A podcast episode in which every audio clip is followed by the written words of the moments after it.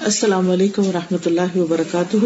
نحمد ونسلی علی رسول کریم اما بعد، فاعوذ باللہ من الشیطان الرجیم۔ بسم اللہ الرحمٰن الرحیم۔ ربش رحلی صدری ویسر لی امری۔ وحل العقدم من لسانی یفقہ قولی۔ اللہ تعالیٰ نے انسان کو اپنی عبادت کے لیے پیدا کیا ہے۔ اور عبادت کا مطلب جہاں بندگی ہے، ورشپ کرنا ہے، وہاں اطاعت بھی ہے۔ کہ انسان اللہ سبحان تعالی کی بات مانے۔ لیکن انسان کا دشمن، شیطان، اسے ہر وقت اللہ تعالی کی نافرمانی پر ابھارتا رہتا ہے۔ اور اس طرح انسان دنیا اور آخرت میں نقصان اٹھاتا ہے۔ عام طور پر ہم یہ سمجھتے ہیں کہ شاید جب ہم کوئی گناہ کرتے ہیں یا نافرمانی کا کام کرتے ہیں، تو اس کے اثرات صرف انسان کی آخرت پر پڑتے ہیں یا وہ اس کے لیے نقصان دہ جبکہ دنیا میں بھی جب انسان غلط کام کرتا ہے تو اس کا نتیجہ اس کے سامنے آتا ہے۔ تو آج ہم دیکھیں گے کہ جب انسان گنا کرتا ہے تو اس کا خود اس کی اپنی ذات پر کیا اثر پڑتا ہے؟ خود اس کے اپنے دل پر کیا اثر پڑتا ہے؟ کیونکہ اگر انسان کو یہ سمجھ آ جائے تو وہ اپنی خاطر گنا نہ کرے، کیونکہ اللہ سبحان و تعالی حد سے زیادہ انصاف کرنے والے ہیں۔ یہ نہیں ہو سکتا کہ کوئی انسان غلط کرے اور اس کی سزا اس کو ملنے کی بجائے کسی اور کو دی جائے۔ دنیا میں تو عام طور پر کیا ہوتا ہے؟ جب کوئی کام خراب ہوتا ہے تو ہم دوسروں کو بلیم کرنا شروع کر دیتے ہیں۔ لیکن اللہ سبحان تعالیٰ تو ہر چیز سے واقف ہے۔ ہم جس مرضی کو چاہیں بلیم کریں، لیکن اللہ کو تو پتا ہے کہ اصل قصوروار کون ہے۔ انسان دوسروں پر جھوٹے الزام لگا سکتا ہے، دوسروں کے ساتھ زیادتی کر سکتا ہے، لیکن حقیقت یہ ہے کہ جو کسی اور کے ساتھ زیادتی کرتا ہے وہ دراصل اپنے ساتھ ہی کر رہا ہوتا ہے۔ اور جو کسی اور پر احسان کرتا ہے وہ اپنے ساتھ کر رہا ہوتا ہے۔ اللہ تعالیٰ قرآن مجید میں فرماتے ہیں، ان احسن تم احسن تم لم اگر تم نے احسان کیا تو اپنی ہی جان پر کیا، خود اپنے اوپر کیا۔ اس لیے اگر اللہ تعالیٰ انسان کو نیکی کا موقع دے تو اسے کبھی بھی اس پر مغرور نہیں ہونا چاہیے۔ اور کسی پر احسان جتانا نہیں چاہیے، یہ سوچ کر کے شاید میں نے کسی کو فیور دیا ہے، جبکہ ایک انسان جب کسی کے لیے دعا بھی کرتا ہے، تو وہ بھی اپنے ہی کو دے رہا ہوتا ہے۔ کیونکہ اللہ تعالیٰ اس کے لیے ایک فرشتہ مقرر کر دیتے ہیں۔ اسی وقت جو اس بندے کی دعا پر آمین کہتا ہے کہ اللہ جو کچھ یہ اپنے بھائی کے لیے مانگ رہا ہے، اس کو وہ اس کو بھی دے یعنی اس سے بہتر دے یا اس کو بھی عطا کر۔ کیونکہ انسان جب دوسروں کے لیے اچھا سوچتا ہے، تو ایک تو اپنا دل اچھا ہوتا ہے، پھر یہ کہ دوسروں کو اچھائی ملتی، پھر یہ کہ اس کے لیے فرشتہ مقرر ہو جاتا ہے، جو اس کے لیے اچھائی کی دعا مانگتا ہے۔ ہم بازو کا دوسروں سے کہتے کہ آپ ہمارے لیے دعا کریں، لیکن اگر ہم خود دوسروں کے لیے دعا کرنے لگ جائے تو اللہ تعالیٰ فرشتوں کے ذریعے ہمارے لیے دعائیں کروائے۔ اور فرشتوں کی دعا سے بہتر کس کی دعا ہو سکتی؟ جنہوں نے کبھی کوئی گناہ کیا ہی نہیں۔ ہم عام طور پر نیک انسانوں کے بارے میں سمجھتے ہیں کہ وہ ہمارے لیے نیک ہونے کی وجہ سے دعا کرے تو ان کی دعا قبول ہو۔ لیکن اگر سوچا جائے، دیکھا جائے تو کوئی بھی نیک سے نیک انسان گنا سے خالی نہیں ہوتا۔ انسان انسان ہے نا، ہر انسان سے غلطی ہو جاتی۔ اگر کسی کے ساتھ ہمارے دل میں کوئی ایسی بات بھی ہے تو اس کو بھی دعا دیں۔ جب ہم کسی کو دعا دیں گے تو وہ دعا ہمیں بھی لگے گی۔ تو اس میں اگر اصل دیکھا یہ جائے کہ میرا کہنے کا مقصد یہ ہے کہ جب انسان کوئی نیکی کرتا ہے، تو اس کا بھی اس کو فائدہ پہنچتا ہے۔ اور اگر انسان غلط کرتا ہے، تو اس کا بھی نقصان خود اسی کو پہنچتا ہے۔ اس لیے جو گناہوں کے اثرات ہیں، وہ اللہ سبحان تعالیٰ نے ہمیں بتا دیے ہیں کہ کیا کیا تم پر اس کا وبال آئے گا۔ یا کس گناہ کی کیا سزا ملے گی؟ لیکن بہت دفعہ ہم اس بات کو سیریس نہیں لیتے۔ ہم اس میں یقین نہیں رکھتے۔ اس لیے بہت سے لوگ جب یہ جانتے بھی ہیں کہ جھوٹ بولنا غلط ہے، لیکن وہ جھوٹ بولے چلے جاتے جب وہ جانتے ہیں کہ کسی کی برائی کرنا برا ہے، پھر بھی برائی کرتے ہیں۔ تو اس کی بنیادی وجہ کیا ہے؟ کیونکہ وہ یہ مانتے نہیں کہ واقعی ان کو کوئی اس کا نقصان ہوگا۔ جس چیز کے بارے میں ہمیں پتا ہو کہ اس سے نقصان ہوگا، تو ہم فوری طور پر اس سے دور بھاگتے ہیں۔ چاہے کوئی جرمز ہو، یا کوئی آگ ہو، یا کوئی اور تکلیف دینے والی چیز ہو، کوئی وحشی جانور ہو، کوئی انسیکٹس ہوں، اگر پتا چل جائے کہ یہاں یہ کاٹیں گے تم انسان کے لیے بیماری یا موت ہوگی، تو انسان اس سے میلوں دور بھاگتا ہے۔ کیونکہ وہ اس نقصان پر یقین رکھتا ہے۔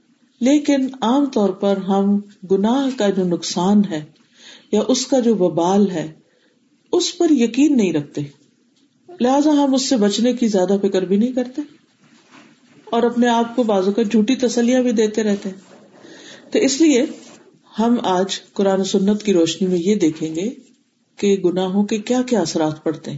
سب سے پہلی بات تو یہ ہے کہ گناہ ایک اندھیرے کی طرح ہوتا ہے۔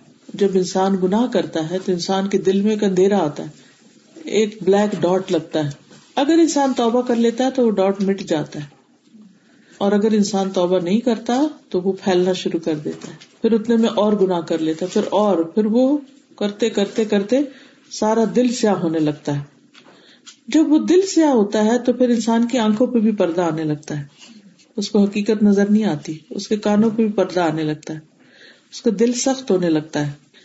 پھر اس کو حق کی بات سننا اچھا نہیں لگتا۔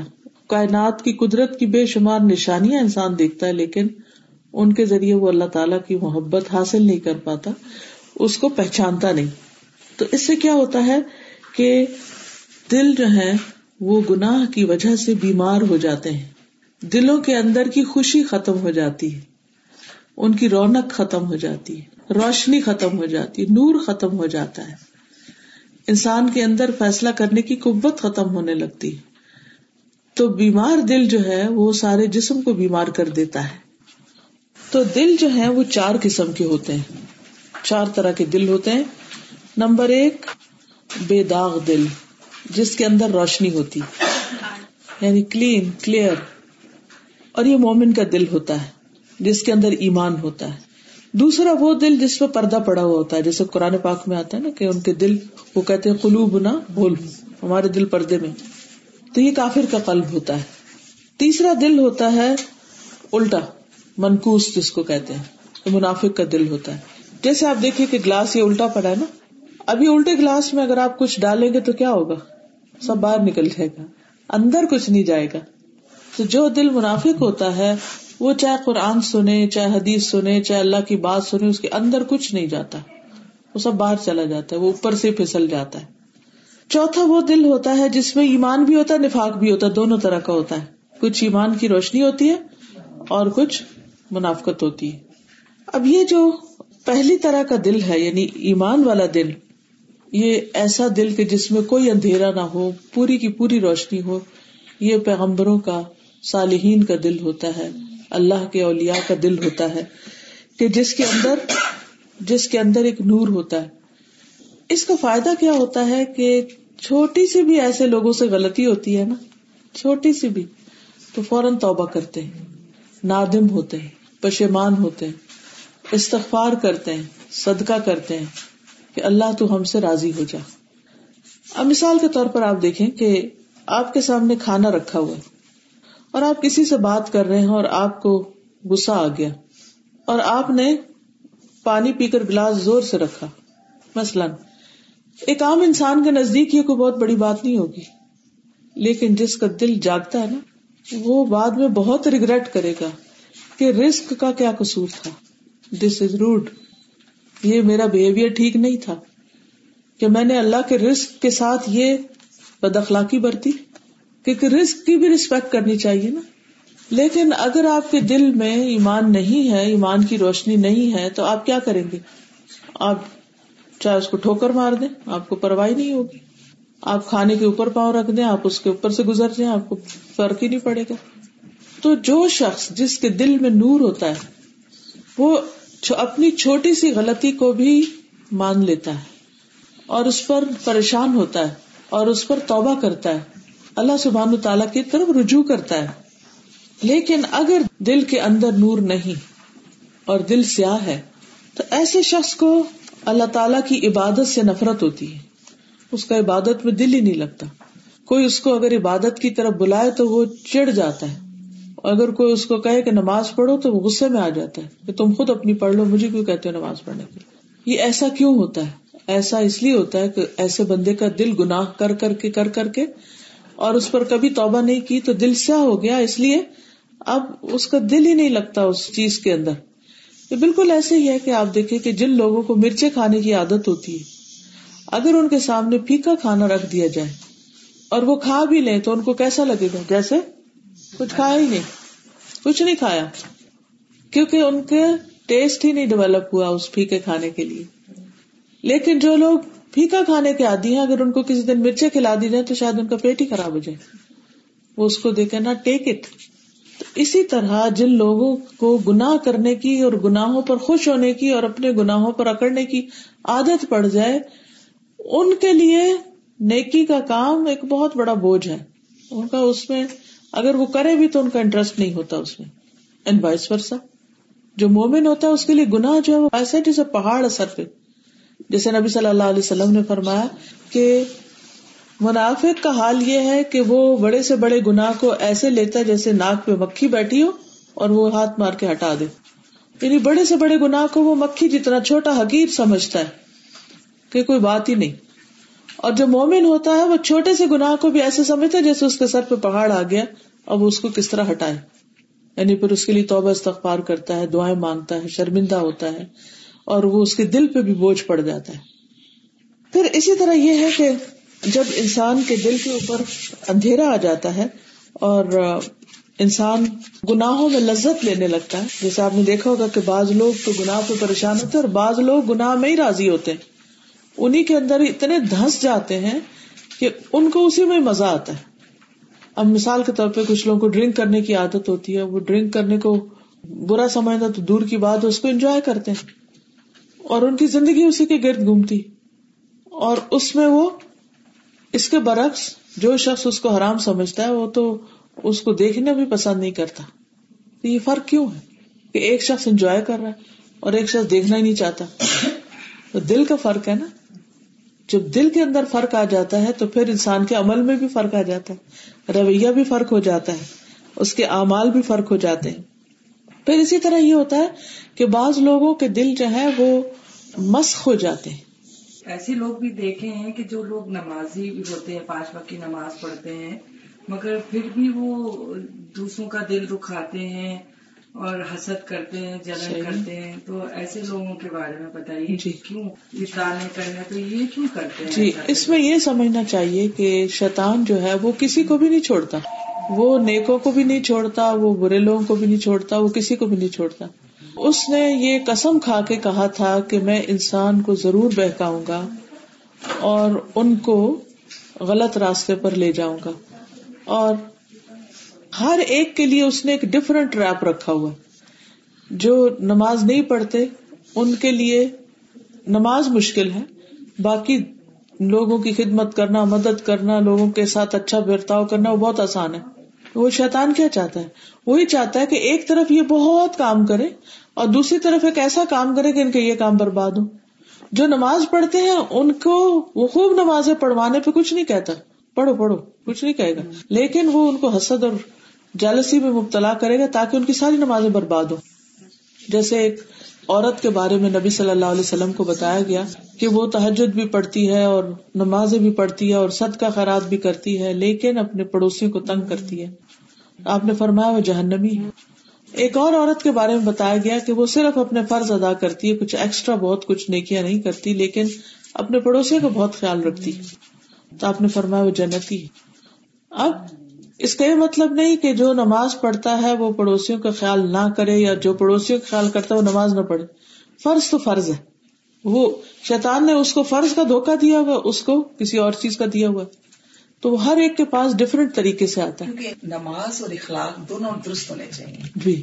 تبھی دین تو مکمل تبھی ہوتا ہے نا۔ قرآن مجید میں اللہ تعالیٰ فرماتے ہیں یا الذین آمن اد خلو فصل میں کاف پتن اے لوگو جو ایمان لائے ہو اسلام میں پورے کے پورے داخل ہو جاؤ۔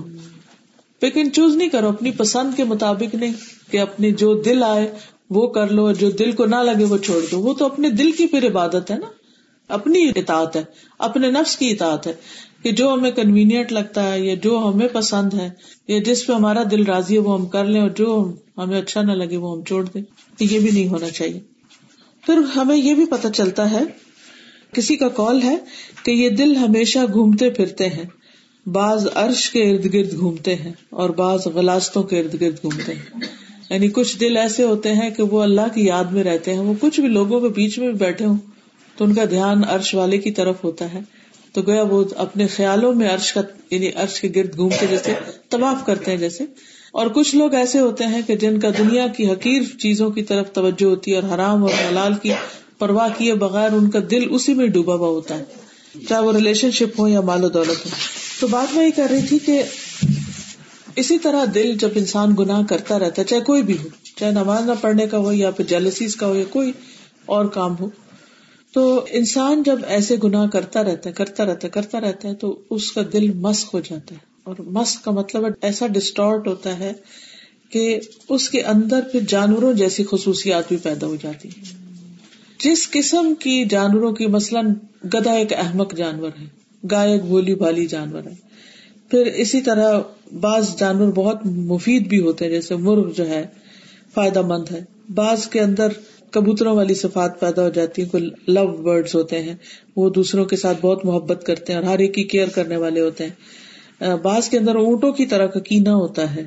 اور بعض ایسے ہوتے ہیں جو لومڑی جیسے ہوتے ہیں، انتہائی شاپ، چلاک، اپنے صرف مطلب پورا کرنے والے ہوتے ہیں۔ بعض ایسے ہوتے ہیں جن کے اندر بکری کی خصوصیات پیدا ہو جاتی ہیں۔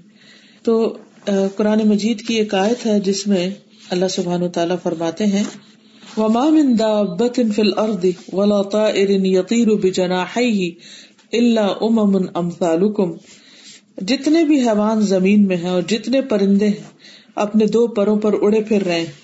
یہ سب بھی تم لوگوں کی طرح امتیں ہیں۔ یعنی یہ سارے اڑنے والے بھی اور یہ سارے جانور تمہاری طرح کی امتیں یعنی کبھی انسان سوچتا ہے نا کہ اتنے جانور اللہ نے کیوں بنائے ہیں اور ان کا کیا مقصد ہے؟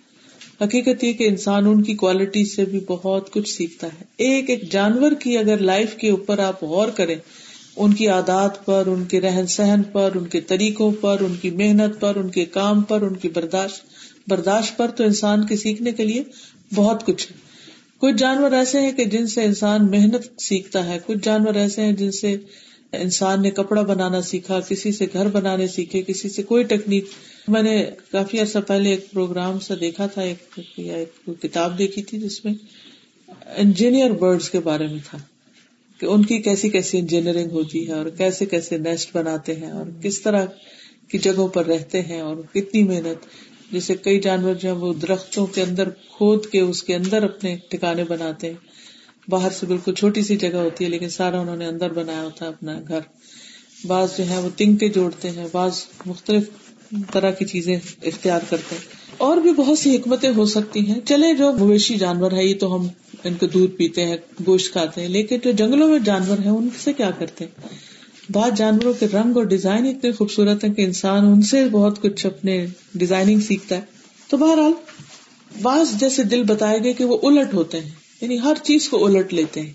جو اللہ تعالیٰ کا حکم ہوتا ہے، اس کو نہ وہ توجہ سے سنتے ہیں اور نہ اس کو اس کانٹیکس میں لیتے ہیں۔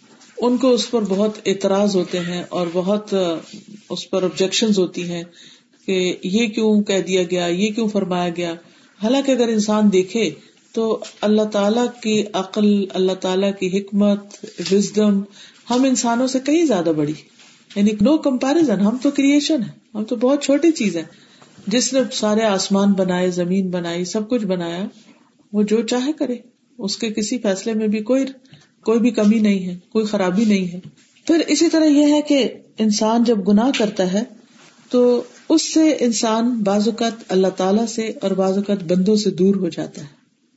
ایک روایت میں آتا ہے کہ دو دوست جو اللہ کی خاطر آپس میں محبت کرتے ہیں، ان کے درمیان جب جدائی پڑتی ہے یا پھوٹ پڑتی ہے، تو ان دونوں میں سے کسی ایک کے گناہ کی وجہ سے ہوتی۔ یعنی ایون دوست جو ایک دوسرے کو چاہنے والے، محبت کرنے والے اور ایک دوسرے کے لیے اپنا وقت اور اپنی جان لگانے والے ہوتے ہیں۔ بعض اوقات وہ آپ نے دیکھا ہوگا، ایک دوسرے بہت دور ہو جاتا اور انسان کہتا ہے کہ کس ریزن کی وجہ سے یہ بندہ مجھ سے دور ہے کس چیز نے بدگمان کیا؟ کہاں سے یہ جدائیاں پڑ گئی تو وہ اس وقت ہوتا ہے ان دونوں میں سے کسی ایک نے کوئی گناہ کیا ہوتا ہے۔ اس گناہ کے نقصان میں، اس خیانت کے نقصان میں وہ ایک انسان اس سے دور کر دیا جاتا ہے۔ کیونکہ یہ دلوں میں جو محبتیں ہوتی ہیں، یہ بھی اللہ تعالیٰ کا بہت بڑا انعام ہے۔ ہم اس کو فار گرانٹیڈ لیتے ہیں کہ اگر کوئی ہم سے محبت کرتا ہے یا ہم اس سے محبت کرتے ہیں یا کوئی ہمارے لیے کیئرنگ ہے یا لونگ ہے، تو بس ٹھیک ہے، میں بڑی چیز ہوں تو اس لیے سب لونگ ہے ضروری نہیں ہے۔ اللہ سبحان تعالیٰ جس کو جو چاہے عطا کرے۔ اللہ تعالیٰ نبی صلی اللہ علیہ وسلم سے فرماتے لو انفق تما فل ارد جمی ان ما اللہ تبین قلوبہم۔ ولیکن اللہ اللہ فبینہم اگر آپ زمین بھر کی دولت بھی خرچ کر دیں، تو آپ ان کے دلوں میں محبت نہیں ڈال سکتے۔ اسی لیے آپ نے دیکھا ہوگا کہ بعض شوہر مثلاً اپنی بیویوں پر سب کچھ خرچ کرتے لیکن بیویاں کسی حال میں راضی نہیں ہوتی، وہ ان سے محبت خرید نہیں سکتے۔ اور بعض اوقات وہ کچھ نہیں دیتے، وہ منہ موڑ کے جاتے اور وہ ان کے لیے روتی یعنی کہ حیرت ہوتی ہے نا دلوں کے حال پر۔ تو اللہ کے ہاتھ میں ہے ہم سب کے دل۔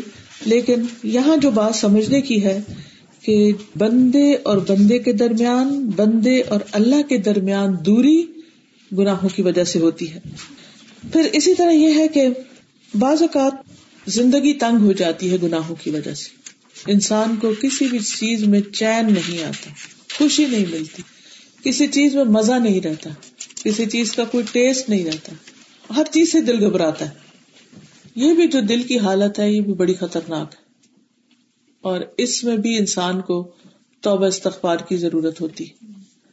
آپ نے دیکھا ہوگا کہ بعض لوگ اس قدر انسان بیزار ہو جاتے ہیں، کسی سے بات نہیں کرنا چاہتے، جو کوئی ان سے بات کرے اس کا الٹا مطلب لیتے ہیں۔ اور ان کے سامنے بھی بازو کا برا بلا کہتے ہیں بازو کا تو ان کے پیچھے ان کو برا بلا کہنا شروع کر دیتے ہیں۔ ان کا دماغ خپتی ہو جاتا ہے۔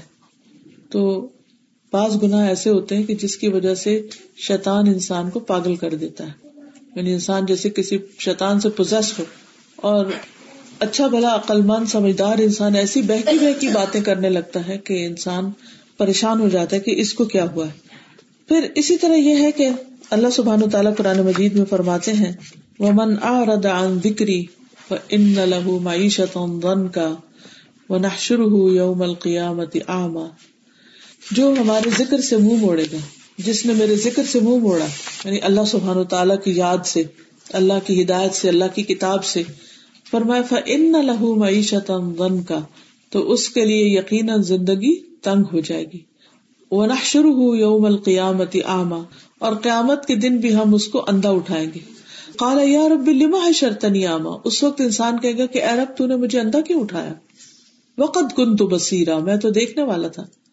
کالا کا کا اتت کا آیات تو اللہ تعالیٰ فرمائے گا کہ اسی طرح ہماری آیات تمہارے پاس آئی تھی وہ نسی تو تم نے ان کو بلا دیا۔ اللہ کی آیات کو بلا دیا، اللہ کی یاد کو بلا دیا، اللہ کا ذکر چھوڑ دیا۔ وہ کدالی کلیوں میں تنسا۔ آج تم بھی بلائے جاتے ہو۔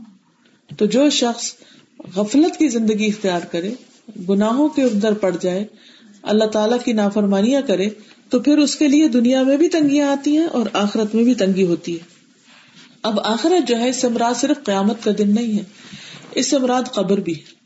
اور اسی آیت سے بعض علماء نے قبر کے اندر جو زندگی کے تنگ ہونے یا قبر کے تنگ ہونے کی باتیں، وہ اسی آیت سے ڈیڈیوس کی ہے اس کے برعکس جو شخص نیک عمل کرتا ہے، اس کے لیے بشارت بھی ہے۔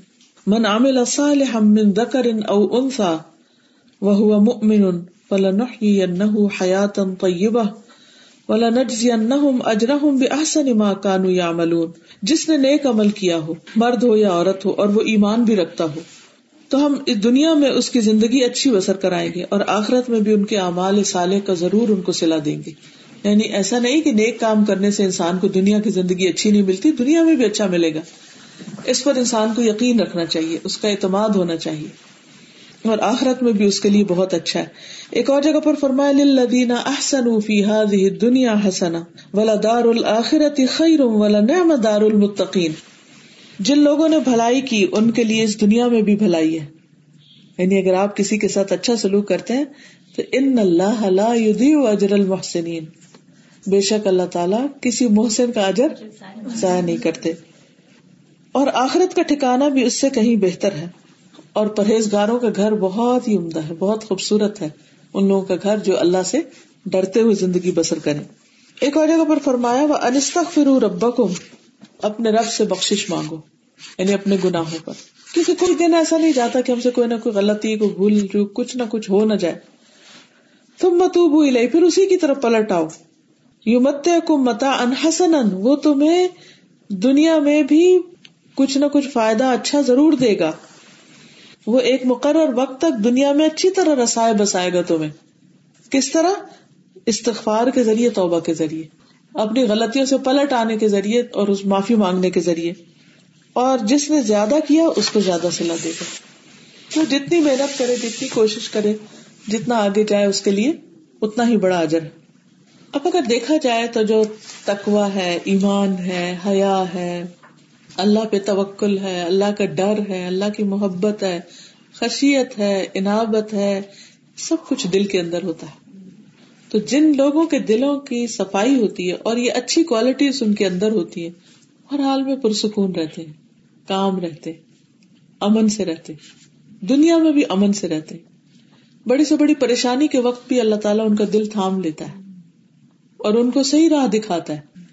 ورنہ کیا ہوتا ہے کہ شیطان جس وقت انسان کو زیادہ غمگین دیکھتا ہے یا زیادہ پریشان دیکھتا ہے، اس وقت وہ دیکھتا ہے کہ یہ تو قافل ہو رہا ہے، فوراً اس کے اوپر اٹیک کرنے کی کوشش کرتا ہے اور اس کو کنٹرول کرنے کی کوشش کرتا ہے۔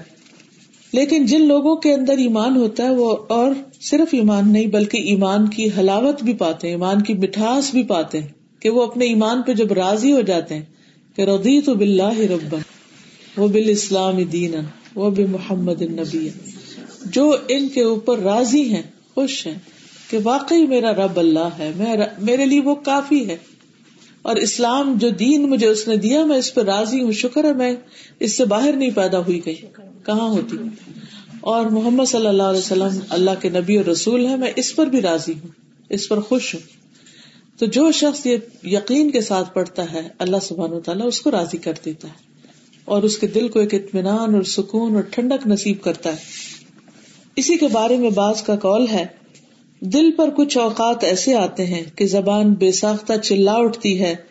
اگر جنت والوں کو ایسی نعمت حاصل ہے، تو یقیناً وہ بہترین ایش سے بہرور ہیں، ورنہ کچھ نہیں۔ یعنی جنت کی بھی اصل خوشی دل کے ساتھ۔ اگر دیکھا جائے تو دنیا میں بھی خوشی اور غم جو ہے، وہ ریلیٹو چیزیں ہیں۔ اگر آپ آپ کے اندر خوشی ہے، تو آپ کو باہر کی ہر چیز اچھی لگنے لگے گی۔ اور اگر اندر دکھ ہے یا اداسی ہے تو باہر جتنے بھی اچھے لوگ ہوں، وہ آپ کو زیادہ فائدہ نہیں دیں۔ تو اس لیے انسان کو اس معاملے میں ہمیشہ فکر مند رہنا چاہیے کہ شیطان اس کے دل پہ قبضہ نہ کرنے پائے۔ پھر اسی طرح آپ صلی اللہ علیہ وسلم نے یعنی کہ دنیا میں بھی بازو کا جنت کے نمونے دکھائے۔ اور وہ جنت کے نمونے کیا ہے اللہ کا ذکر ہے۔ حدیث میں آتا ہے، جب آپ نے فرمایا کہ جب تم جنت کی کیاریوں سے گزرو تو کچھ چر لیا کرو، وہاں سے کچھ لے لیا کرو۔ صحابہ نے عرض کیا، یا رسول اللہ صلی اللہ علیہ وسلم، جنت کی کیاریاں کون سی؟ جنت کے باغ کون سے ہیں؟ آپ نے فرمایا حلق ذکر ذکر کے حلقات۔ یعنی جیسے ہم یہاں پر بیٹھے ہیں۔ تو دنیا کے سب غم، دکھ، پریشانیاں چھوڑ کے بیٹھے ہیں اور اللہ کی بات ہو رہی ہے۔ تو دلوں کے اندر ایک اطمینان ہوتا ہے۔ تو یہ انسان کو ایسے ایکسپیرئنس سے گزرنا چاہیے تاکہ اس کے اندر جو ایک بے چینی پیدا ہو جاتی ہے، مسلسل دنیا میں رہ کے اور دنیا کے مسائل میں رہ کے وہ ختم ہو سکے۔ ایک اور چیز جو ہمیں یاد رکھنی چاہیے وہ یہ ہے، دل کے معاملے میں، کہ اللہ سبحان تعالیٰ قرآن مجید میں فرماتے ہیں، یوم اللہ بنون اللہ من اللہ بقلب سلیم۔ جس دن مال اور بیٹے کام نہیں آئیں گے، مگر جو اللہ کے لیے سلامت دل لے کر آیا یعنی جو اللہ کی محبت میں ڈوبا ہوا ہو۔ اللہ کی اطاعت پر راضی ہو، اللہ کے فیصلوں پر راضی ہو، تقدیر پر راضی ہو کہ میرے رب نے جو بھی میری تقدیر بنائی ہے، اس میں کوئی بھلائی ہے۔ اور وہ بندوں پر ظلم نہیں کرتا۔ اس لیے میرے بارے میں اس کا جو بھی فیصلہ ہے، میں اس سے راضی ہوں۔ تو یہ چیز انسان کو آگے بڑھنے میں مدد دیتی۔ اب یہ ہے کہ ہم سب انسان ہیں، غلطیاں ہوتی ہیں، ہم سے قصور ہو جاتے ہیں۔ تو پھر ہم کیا کریں؟ کہ ایسا نہ ہو کہ ہمارا رب ہم سے ناراض ہو جائے۔ تو اس کے لیے توبہ اور استغفار کا دروازہ کھلا ہے۔ اور انسان کو ہمیشہ اللہ سبحان تعالیٰ سے معافی مانگتے رہنا چاہیے۔ تو اس کے بارے میں سبیتا کچھ پڑھیں۔ گے اسباب کے بارے میں بندہ اپنے نفس کے مغالطے اور دھوکے سے بہت ہوشیار رہے۔ اس سے بچنے کی پوری پوری کوشش کرے۔ یہ ایک اہم معاملہ اور نازک ترین امر ہے۔ کیونکہ ہر بندہ اچھی طرح سمجھتا ہے کہ معصیت اور نافرمانی، غفلت اور خدا فراموشی اس کے حق میں ایک خطرناک امر ہے۔ اس کی ہلاکت اور تباہی کا موجب اور سبب ہے۔ اس سے اس کی دنیا اور آخرت دونوں تباہ ہو جاتے ہیں۔ بندے کا نفس اسے دھوکا فریب دیتا رہتا ہے۔ ایسا کبھی اللہ تعالیٰ کے افو درگزر اور مغفرت اور بخشش کی امید پر ہوتا ہے۔ کبھی زبانی یعنی اس کا مطلب یہ ہے کہ بہت دفعہ ہم گناہ اس لیے کرتے چلے جاتے ہیں ہمیں پتا بھی ہوتا ہے کہ یہ گناہ ہے لیکن اس لیے کرتے چلے جاتے ہیں کہ اللہ تعالیٰ ہے نا معاف کرنے والا۔ تو یہ چیز ہمیں گناہوں پر شیئر کر دیتی ہے ڈھیلا کر دیتی ہے یعنی۔ کبھی زبانی توبہ استغفار کبھی ادنا درجے کی مستجہبہ کے بھروسے پر اور کبھی علم و منزلت کے غرے پر۔ کبھی ہاں۔ تقدیر کے یعنی کہ علم کا غرہ کیا ہوتا ہے؟ دھوکا کہ میں تو بہت جانتا ہوں۔ مجھے پتا ہے کہ صحیح کیا ہے اور غلط کیا ہے۔ اور جانتے ہوئے بھی کہ غلط کر رہے پھر بھی انسان اس کے اوپر تعویلیں کر لیتا ہے۔ اب دیکھیے کہ جیسے شیطان ہے نا کیا اس کو نہیں پتا تھا صحیح کیا اور غلط کیا ہے؟ کبھی ایسا بھی ہوتا ہے کہ انسان کو اس بات کا بڑا زوم ہوتا ہے کہ میں بہت جانتا ہوں۔ میں تو دوسروں سے بہت بہتر ہوں۔ علم کا دھوکا ہوتا ہے اس کو۔ جیسے شیطان ہے، تو کیا اس کو نہیں پتا تھا کہ صحیح کیا اور غلط کیا؟ ہے اسے پتا تھا۔ لیکن اس نے تعویل کر لی۔ اس نے اپنے آپ کو سیٹسفائی کر لیا لاجک دے کے کہ میں بہتر ہوں کیونکہ مجھے آج سے بنایا گیا۔ اور وہ تو مٹی سے بنا ہے انسان، اس لیے وہ مجھ سے حقیر ہے، کم تر اور خود ہی فیصلہ کر لیا۔ اور پھر کہا، میں تو اس کو سجدہ نہیں کروں گا۔ کہا جاتا ہے کہ حضرت علیہ السلام سے شیطان نے آ کے کہا کہ میں توبہ کرنا چاہتا ہوں۔ کیا میرے لیے معافی کا کوئی راستہ ہے؟ کیونکہ سب کو، سب کے لیے وعدہ ہے کہ معافی ہو سکتی، تو مجھے معاف کر دیا جائے تو اس نے کہا کہ اپنے رب سے بات کرے کہ مجھے معاف کر دے علیہ السلام نے اللہ تعالیٰ کی بارگاہ میں عرض کیا کہ شیطان معافی مانگتا ہے۔ تو اللہ تعالیٰ نے فرمایا کہ تم اس سے کہو کہ آدم کی قبر کو سجدہ کرے۔ تو اس نے یہ تو میں نہیں کر سکتا۔ ایگو۔ تو بعض اوقات ایسا ہوتا ہے کہ انسان کو پتا ہوتا ہے صحیح کیا اور غلط کیا لیکن اس کی ایگو، اس کی اکڑ، اس کو غرور کہ میں بڑی چیز ہوں، اس کو نہ معافی مانگنے دیتا، نہ اس کو جھکنے دیتا ہے نہ ہی واپس پلٹنے دیتا اور کیا چیز ہوتی؟ کبھی تقدیر کے آڑ لے کر۔ ہاں کبھی کہتا ہے اگر میری قسمت میں لکھا ہے نماز پڑھنا تو میں کبھی پڑھنے لگ جاؤں گا۔ یہ ایک ذریعہ ہوتا ہے غلط کام کرنے کا۔ اور؟ کبھی علم و منزلت کے غرے پر کبھی تقدیر کی آڑ لے کر کبھی اپنے جیسے لوگوں کے اعمال اور کردار کو دلیل بنا کر۔ ہاں کہتے ہم نے دیکھے نمازیں پڑھنے والے۔ ہم نے دیکھے آج عمرے کرنے والے وہ یہ اور یہ دھوکا کرتے ہیں، فلاں کرتے ہیں۔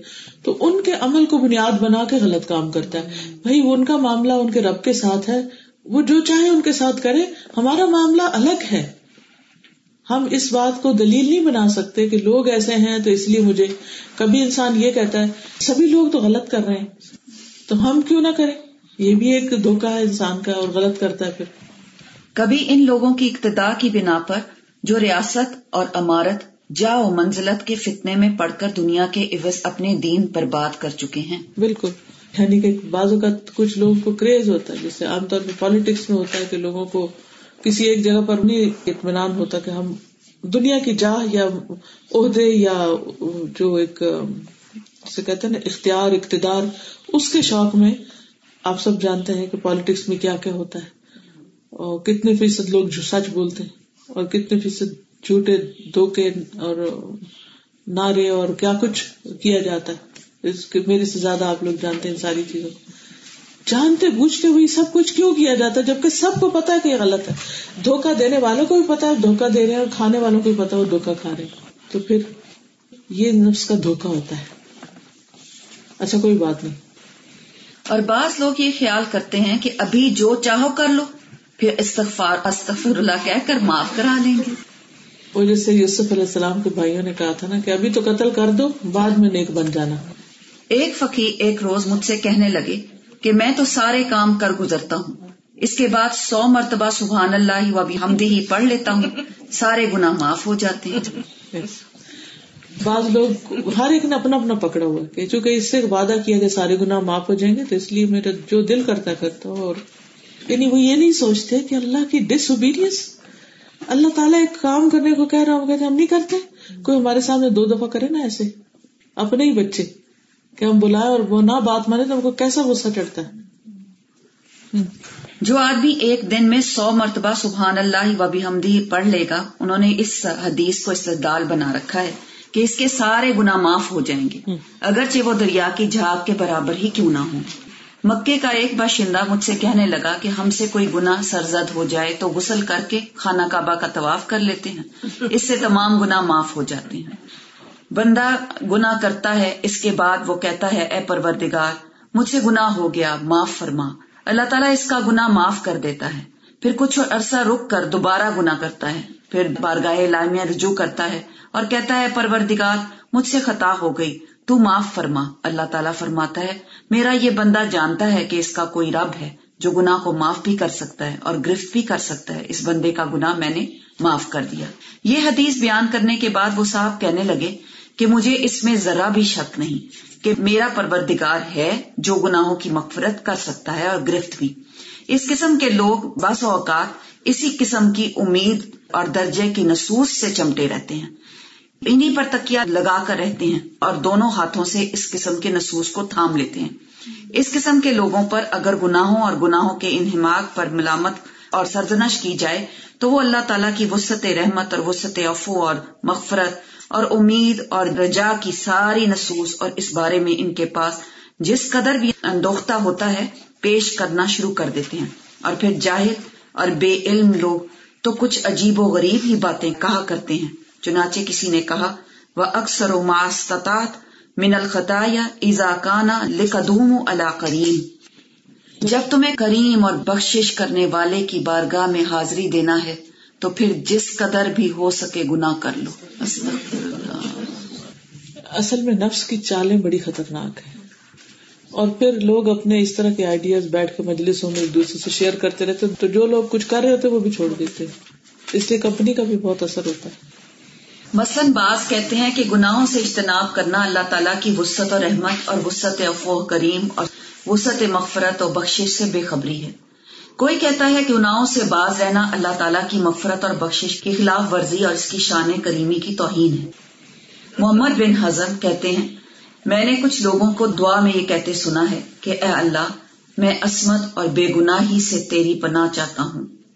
بہت سے لوگ ملیں گے۔ یہ کہنے کی بجائے کہ گناہ سے پناہ چاہتا ہوں بے گناہی سے۔ یعنی کہ میں چاہتا ہوں کہ گناہ کرتا رہوں یہ مطلب۔ الٹا مطلب ہے مطلب۔ تاکہ تم معاف کرتا رہے۔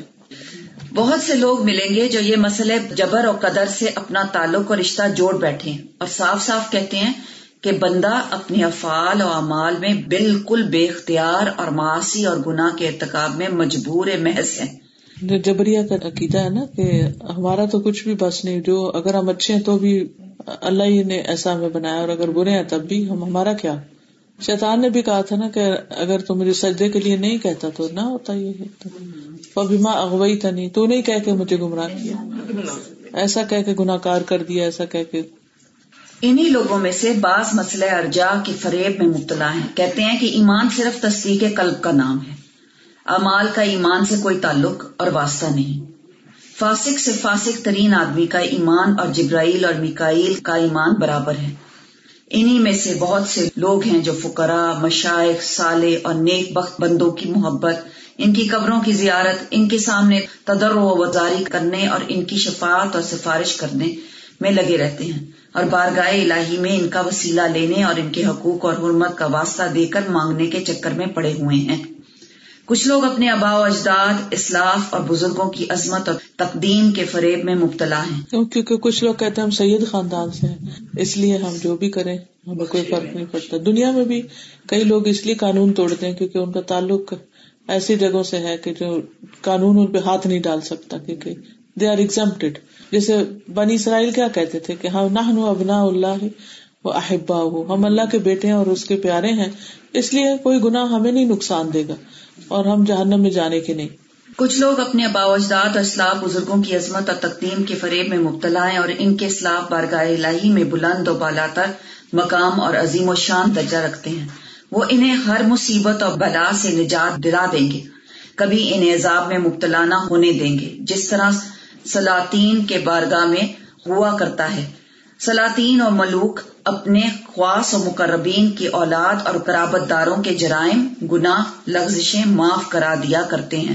یعنی ہمارا کوئی بڑا ہے، وہ ہماری سفارش کر دے۔ جیسے دنیا میں کئی ملکوں میں آپ دیکھتے ہیں کہ وہاں پر لوگ صرف سفارش اور رشوت اور اقربا پروری کے ذریعے اپنے کام کرا لیتے ہیں۔ دیر ناٹ ریئلی ٹیلنٹڈ یا کوئی ان کے اندر ایسا وہ نہیں ہوتا، قابلیت نہیں ہوتی۔ لیکن صرف واقفیت کی بنا پر اپنے کام نکلوا لیتے ہیں۔ تو وہ کہتے ہیں کہ اللہ کے یہاں بھی اسی طرح ہمارے کوئی واقف ہوں گے یا ہمارے خاندان کے کچھ بزرگ ہوں گے یا ہماری ماں بڑی نیک تھی یا ہماری دادی بڑی نیک تھی، تو بس وہ ہمیں بھی ساتھ لے جائے گی۔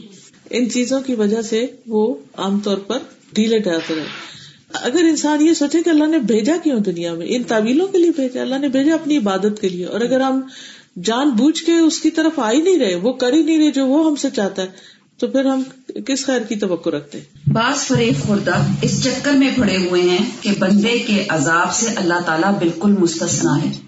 بندے کو عذاب دینے سے اس کے ملک اور خدائی میں کوئی اضافہ یا رحم و کرم سے اس کے ملک اور خدائی میں کوئی کمی نہیں ہوتی۔ وہ کہتے ہیں ہمارے گناہوں سے اس کو کیا فرق پڑتا ہے؟ اگر ہم نماز نہیں پڑھتے تو اللہ کو کیا فرق پڑتا ہے؟ کہنے کو تو ٹھیک ہی کہتے ہیں فرق تو نہیں پڑتا لیکن اللہ تعالیٰ نے اس لیے تھوڑی کہا عبادت کرو کہ مجھے فرق پڑ رہا ہے۔ وہ تو ہمیں فرق پڑتا ہے۔ لیکن انہوں نے ایسی تعبیر شیطان نے ایسی ایسی ٹیڑھی باتیں سجا رکھی ہے کہ جس کی وجہ سے وہ ان کے دل میں جو بھی آتا ہے۔ خون نہیں پہنچتا تمہارا تکوا پہنچتا ہے۔ تو اب وہ کوئی یہ کہے کہ کون سا اللہ نے گوشت کھانا اس لیے نہ بھی کرو تو خیر ہے۔ کہنے کو جو مرضی زبان ہلا دے اور کہہ دے لیکن کیا اس سے واقعی پھر اللہ تعالیٰ راضی بھی ہے؟ وہ یہی چاہتا ہے۔ اور جو رول ماڈل تھے ہمارے لیے بیسٹ نبی صلی اللہ علیہ وسلم، کیا انہوں نے بھی اس قسم کی تفصیل کی، دین کی، تفسیر بیان کی، اور اس قسم کا مطلب نکالے اور اس طرح کی زندگی بسر کی؟ ہمیں تو یہ بتایا گیا نا کہ وہ اللہ کے محبوب ہستی ہیں، تم ان جیسے بننے کی کوشش کرو، ان کے نمونے پہ چلو۔ کوئی کہتا ہے کہ اس کی رحمت کا بھی محتاج ہوں اور وہ بھی بڑا گنی ہے۔ کوئی فقیر اور مسکین، مجبور اور محتاج اگر کسی ایسے آدمی کے پاس پہنچتا ہے جس کے در پر پانی کی نہر بہ رہی ہو اور وہ اپنی پیاس بجھانا چاہتا ہے تو وہ ہرگز اسے منع نہیں کرے گا۔ بس اللہ تعالیٰ تو سب سے بڑا کریم اور سب سے زیادہ وسیع اور رحمت عالمین ہے۔ مغفرت اور بخش سے اس کے ملک و خدائی میں کوئی کمی واقع نہیں ہوتی۔ اور عذاب دینے سے اس کے ملک میں کوئی اضافہ نہیں ہوتا۔ بھلا وہ اپنے بندوں کی مغفرت کیوں نہیں کرے گا؟ یہ تو امام ابن القیم الجوزیہ کی کتاب ہے۔ دوائی شافی اس میں سے پڑھائے انہوں نے مختلف کتابیں پڑھ کے تو اس میں سے تیار کی۔ یہ کتاب جو ہے، یہ بڑی انٹرسٹنگ ہے۔ کتاب ہے دوائی شافی۔ یہ میں نے پڑھائی ہے پچھلے جب یہاں سے گئی تھی پاکستان میں، کیونکہ میں نے یہ اتفاق سے مجھے یونیورسٹی جانے کا کام ہوا۔ میں جہاں جاتی ہوں بک اسٹور جاتی ہوں، دیکھتی ہوں نئی کتابیں کیا اور اس میں کیا کہ میں نے ایسے کھڑے کھڑے یوں کر کے دیکھا، تھوڑے سے مسفے مجھے اتنی انٹرسٹنگ لگی کہ میں نے کہا کہ اس کو اپنے لیے لے لیا۔ اچھا اس کے بعد کیا ہوا کہ جو جو میں پڑھوں تو میں سوچوں سب پڑھے اچھا جب میں کسی کو کہوں تو اس میں مشکل لفظ بھی ہے تو سمجھ نہیں آتی تھی۔ پھر میں نے پڑھانا شروع کر دیا۔ اور الحمد للہ ساری کتاب پڑھائی۔ اس کے آپ کے پاس اگر آئی فون ہو تو پوڈ کاسٹ بھی ہے پوڈ کاسٹ ایک اپلیکیشن ہوتی ہے وہ اگر ڈاؤن لوڈ کر لیں نا تو اس میں سارے ایک ہی دفعہ آپ ڈال لیتے تو آف لائن سن سکتے۔ یعنی اگر آپ کے پاس آئی فون ہے اور اس میں آپ نے ڈاؤن لوڈ کی ہوئی ہے انٹرنیٹ سے تو آپ جہاں کہیں بھی کچن میں رکھ لیں، وہاں سننا شروع کر دیں، رات کو لیٹ کے سنیں ٹریولنگ میں سنیں، کہیں بھی سنیں۔ تو ان شاء اللہ تعالیٰ اگر یہ ساری کتاب سنیں تو بہت سے کانسیپٹ کلیئر ہو جاتے ہیں۔ یہی اس کا آئی کون بھی اسی کلر کا ہی ہے۔ ایک اور کتاب ہے عبد الرحمان ابن الجوزی کی منہاج القاصدین۔ وہ بھی بہت اچھی کتاب ہے۔ بہت اچھی کتاب ہے۔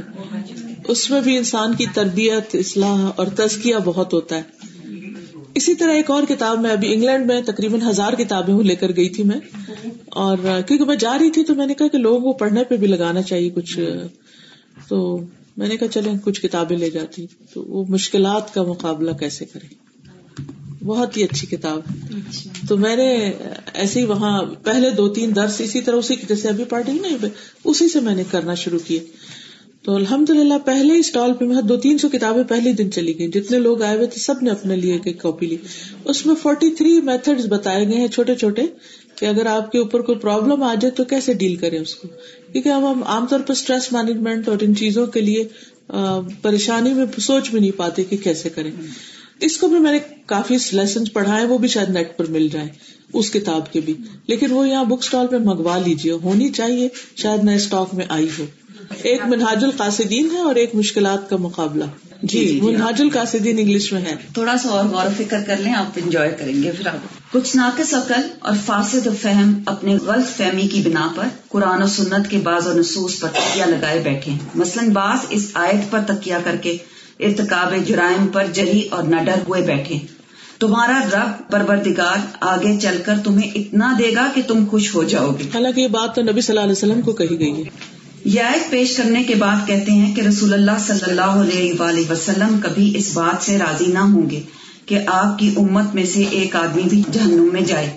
ان لوگوں کا یہ کہنا اور ایسا سمجھنا بدترین قسم کی جہالت اور ایک رسوا کن کس پر بہتان ہے۔ رسول اللہ صلی اللہ علیہ وآلہ وسلم تو اسی بات سے راضی ہوں گے جس سے اللہ عز و جل راضی اور خوش ہوں گے۔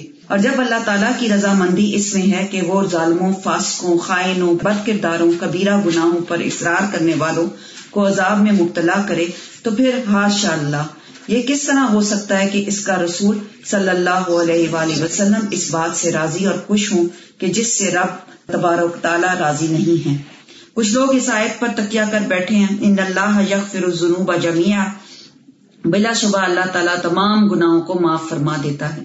لیکن یہ ایک بدترین قسم کی جہالت ہے۔ لوگوں کی آیت کے اندر جمیا میں شرک بھی آ جاتا ہے، جو تمام گناہوں کی جڑ ہے۔ اور بلا خلاف یہ مسلم امر ہے کہ یہ آیت توبہ کرنے والوں کے حق میں وارد ہوئی ہے کہ اللہ تعالیٰ توبہ کرنے والوں کے تمام گنا معاف کر دے گا۔ یہ آیت اگر توبہ نہ کرنے والوں کے حق میں وارد ہوتی ہو، تو پھر وعید، عذاب کی ساری نصوص اور اہل توحید کو شفات کے ذریعے جہنم سے نجات ملنے کے تمام احادیث اور روایات باطل اور بیکار ہو جاتی ہیں۔ بس واضح ہے کہ جو شخص ایسا کہتا ہے، تو یہ محض اس کے علم و فہم کی کوتا ہے۔ حق سبحانہ تعالیٰ نے اس جگہ آیت کے اندر عموماً اور اطلاق اختیار فرمایا ہے کہ جس میں شرک اور تمام گناہ شامل ہیں۔ اس کا مقصد یہی ہے کہ یہ آیت توبہ کرنے والوں کے حق میں وارد ہے۔ توبہ کرنے سے تمام گناہ معاف ہو جائیں گے اور چاہے وہ شرک ہو یا دوسرے گنا سورت النساء میں اللہ تعالیٰ تخصیص اور تکنیت کے ساتھ بیان فرماتا ہے۔ ان اللہ لا یغفر ان یشرک به و یغفر ما دون ذلك لمن یشاء۔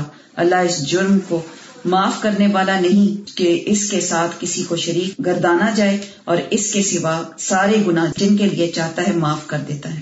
اس آیت میں اللہ تعالیٰ نے یہ خبر دی ہے کہ وہ شرک کو معاف نہیں کرے گا۔ میں اس شرک کے علاوہ دوسرے گنا وہ چاہے تو بخش دے گا۔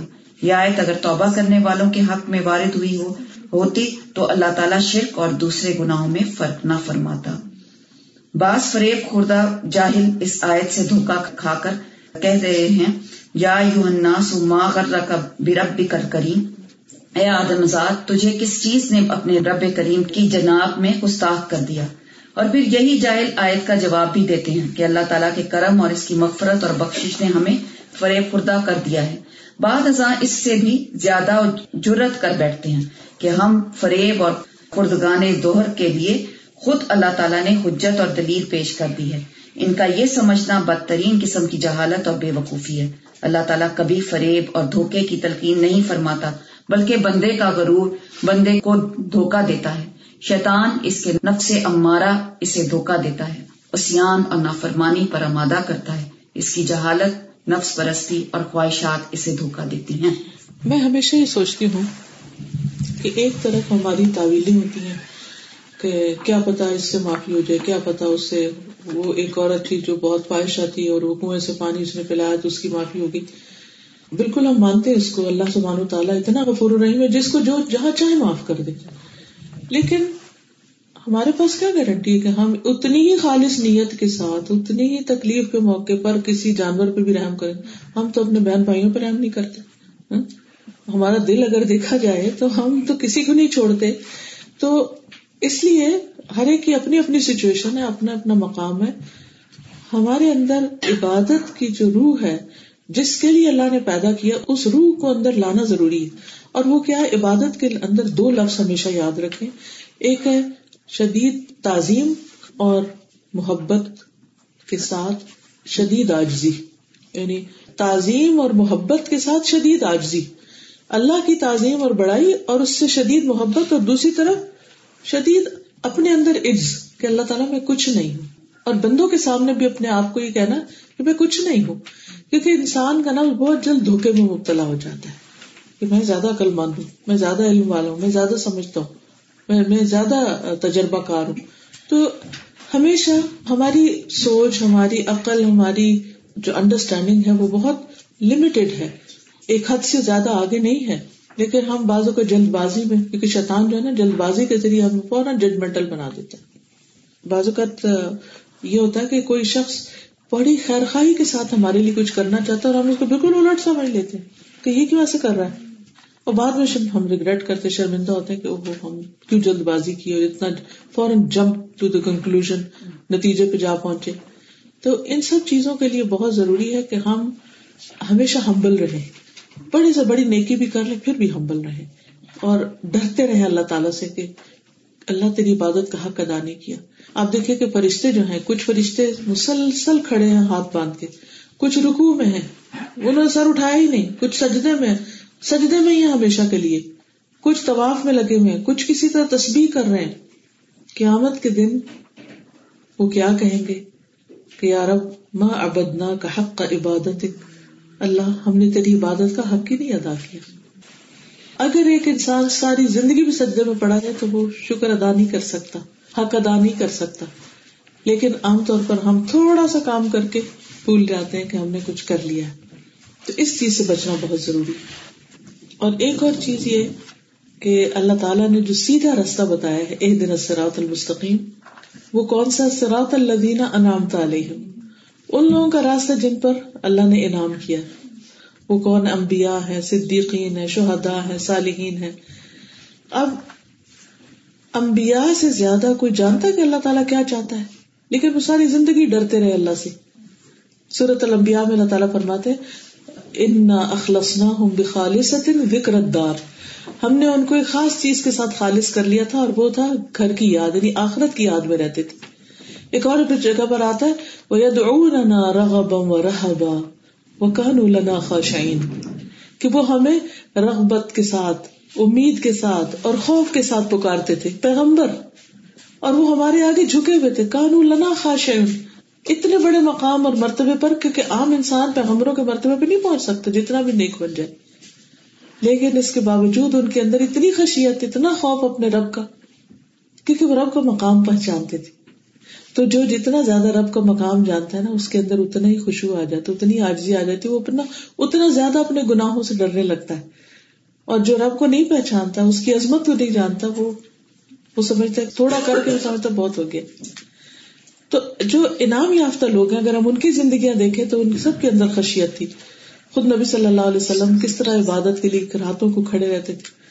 حضرت ابو بکر کو دیکھیں، کس طرح نماز میں اتنا روتے تھے کہ مشرقین کے بچے اور عورتیں آ کے گھیرا کر لیتے تو دیکھتے رہتے تھے کہ یہ کیوں رو رہے ہیں اتنا۔ ہماری نمازیں کیسی ہم کتنی نمازوں میں روتے ہیں؟ حضرت عمر جو تھے وہ اتنا ڈرتے تھے کہ اگر یہ آواز آ جائے کہ سب بخشے گئے ایک بندے کی سوا تو میں سمجھوں گا کہیں وہ میں ہی نہ ہوں یہ تھے وہ لوگ جو اپنے رب سے ڈرتے تھے، جنہوں نے رب کو پہچانا تھا۔ ہم رب کو پہچانتے نہیں ہیں، اس لیے بے ڈر ہے تو اللہ تعالیٰ سے دعا ہے کہ اللہ ہمیں عمل کی توفیق عطا دعا کر لیتے ہیں۔ سبحان اللہ والحمد للہ ولا الہ الا اللہ واللہ اکبر ولا حول ولا قوة الا باللہ العلی العظیم۔ اللہم صلی علی محمد وعلی آل محمد کما صلیت علی ابراہیم وعلی آل ابراہیم انک حمید مجید۔ اللہم بارک علی محمد وعلا آل محمد وعلی آل محمد کما بارکت علی ابراہیم وعلی آل ابراہیم انک حمید مجید ربنا آتنا فی الدنیا حسنتا وفي الآخرة حسنة وقنا عذاب النار. ربنا لا تزغ قلوبنا بعد إذ هديتنا وهب لنا من لدنك رحمة إنك أنت الوهاب. ربنا هب لنا من أزواجنا وذرياتنا قرة أعين وجعلنا للمتقين إماما اللہ پاک تو ہمارے گناہوں کو معاف فرما دے۔ اللہ تو ہمیں سیدھا رستہ عطا فرما۔ یا اللہ جو کچھ ہم نے پڑھا ہے، سیکھا ہے، ہمیں اس پر عمل کی توفیق عطا فرما۔ ہمارے دلوں کو ٹیڑھا ہونے سے بچا لینا۔ اللہ ہمیں اپنی محبت عطا فرما۔ اللہ ہمارے اندر آجزی پیدا کر دے۔ اللہ خوشبو پیدا کر دے۔ اللہ تو ہماری ساری مشکلات آسان فرما دے۔ ربنا لا تزغ قلوبنا بعد إذ هديتنا وهب لنا من لدنك رحمة انك انت الوهاب. یا اللہ ہمارے گھروں کے اندر اطمینان پیدا کر دے. اللہ ہمارے گھروں کی پریشانیوں کو دور کر دے. ہمارے بچوں کو ہدایت عطا فرما. یا اللہ ان کو نیک بنا. اللہ ان کو حیات دے ایمان دے. اللہ ہماری جنریشن میں اسلام کو باقی رکھنا. یا رب العالمین جتنی بہنیں آئی ہیں، سب کا آنا قبول فرما۔ اور اس گھر پر اپنی خیر و برکت نازل فرما۔ اور ان سب کے دلوں میں جو دعائیں ہیں اور نیک تمنا ہیں، اپنی رحمت سے ان کو پورا فرما۔ تمام بیماروں کو صحت عطا فرما۔ سب دکھی لوگوں کے دکھ دور فرما۔ یا اللہ، تو ہمیں اس رستے کی ہدایت دے جو تیرا پسندیدہ راستہ ہو۔ اور ہمیں سارے گناہوں کو چھوڑنے کی توفیق عطا فرما۔ ہمارے والدین پر اپنی رحمت نازل فرما۔ ہمارے بچوں کو ہماری آنکھوں کی ٹھنڈک بنا۔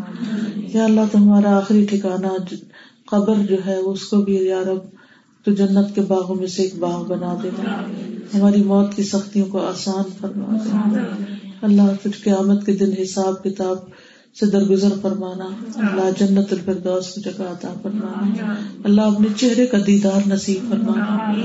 اللہ اس سے محروم نہ رکھنا۔ اللہ تو ہمیں اپنا فرما بردار بندہ بنا لے۔